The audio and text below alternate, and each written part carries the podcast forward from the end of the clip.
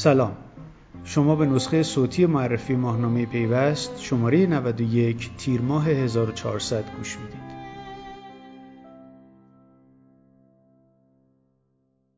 پیوست در اولین شماره تابستون امسال موضوع کسب و کارهای الکترونیکی سلامت رو دستمایه تیتر یکش و پرونده مرتبط با تیتر یک قرار داده. چرا حتی کرونا هم نتوانست گره از کسب و کارهای سلامت باز کند؟ گم شده در زربان.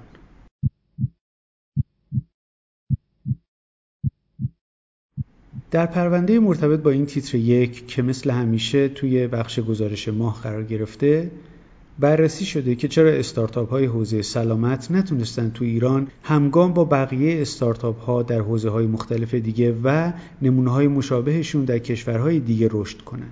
در حقیقت تلاش کردیم ببینیم که آیا وزارت بهداشت به عنوان رگولاتور این حوزه مقصر اصلی کند شدن سرعت رشد استارتاپ های سلامت یا مسائل دیگه ای وجود داشته؟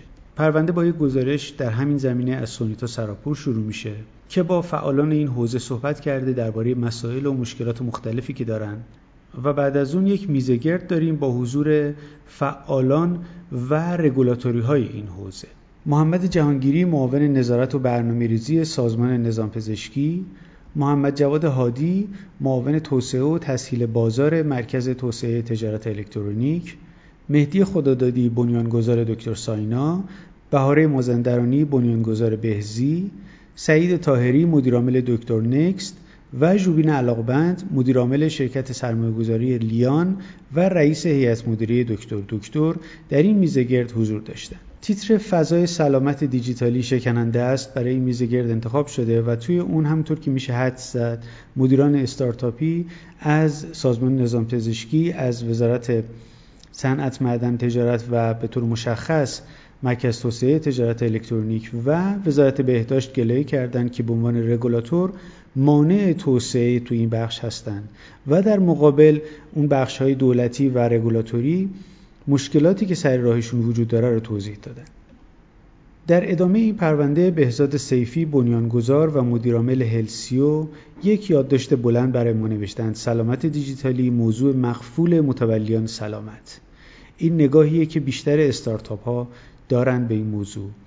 و بعد یک گفتگو انجام شده با سرپرست مرکز مدیریت آمار و فناوری اطلاعات وزارت بهداشت. آقای علی شریف زارچی گفتند که رویکرد ما باز کردن زمین بازی در حوزه سلامت است.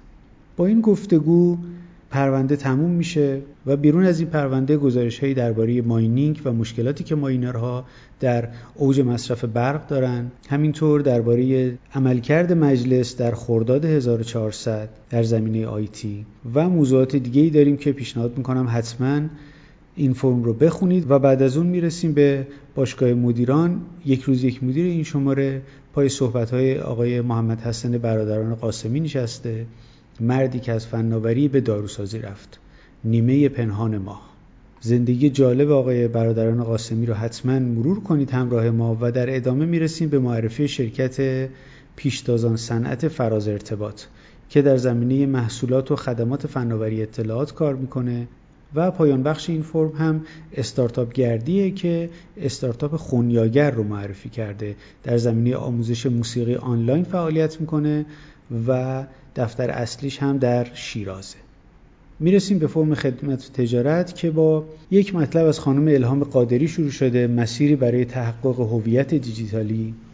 و در ادامه گزارش داریم از مهرک محمودی درباره سامانه جامعه تجارت و مشکلاتی که دستگاه مختلف از جمله گمرک برای اتصال به این سامانه داره و به هر صورت همچنان دستگاه دولتی به سادگی نمیپذیرند که با سامانه های الکترونیکی کار کنن اطلاعاتشون رو به اشتراک بذارن و از اون حالت سنتی خارج بشن.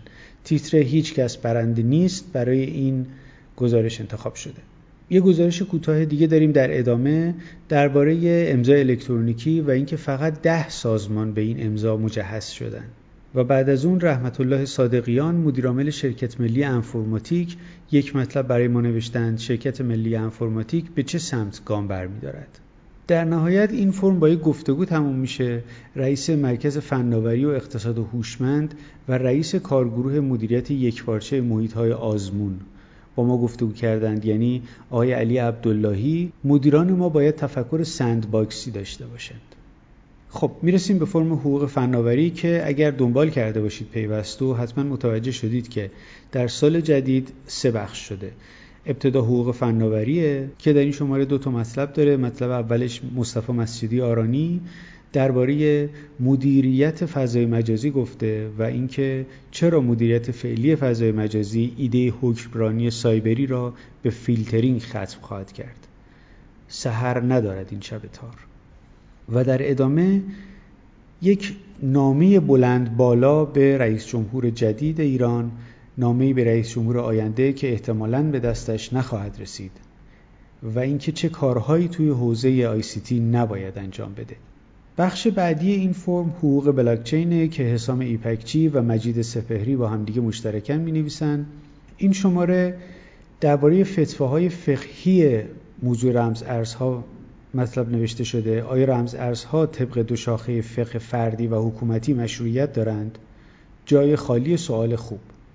خلاصه این مطلب می‌خواد بگه که اگر مراجع حکم به حرمت رمز ارزها دادن شاید به خاطر اینه که سوالی که پرسیده شده ازشون سوال اشتباهیه و اون سوال لاجرم به ممنوعیت ختم میشه.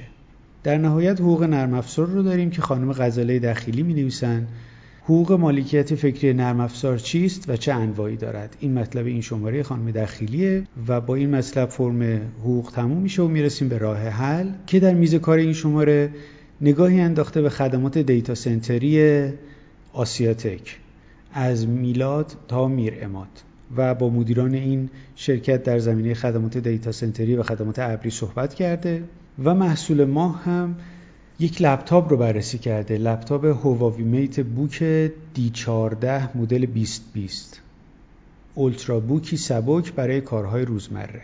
با این مطلب امید اعظمی بخش راه حل تموم میشه و می‌رسیم به فرم جهان که یه جورایی به اون موضوع پرونده این شماره هم ارتباط داره. پرونده درباره سلامت الکترونیکی و استارتاپ های این حوزه بود. پرونده بخش جهان درباره این شورتک هست یعنی بیمه های آنلاین. البته طبق روال همیشه فرم جهان موضوع از نظر جهانی بررسی شده و شاید خیلی شرکت ها و استارتاپ های ایرانی توی این پرونده دیده نشدن که این خاصیت فرم جهانه. پرونده در مورد این شورتک جیب های بی پول. با این پرونده پیوست شماره 91 تموم میشه. امیدوارم که روزهای خوبی داشته باشید در این تابستون داغ و تا شماره آینده خداحافظ.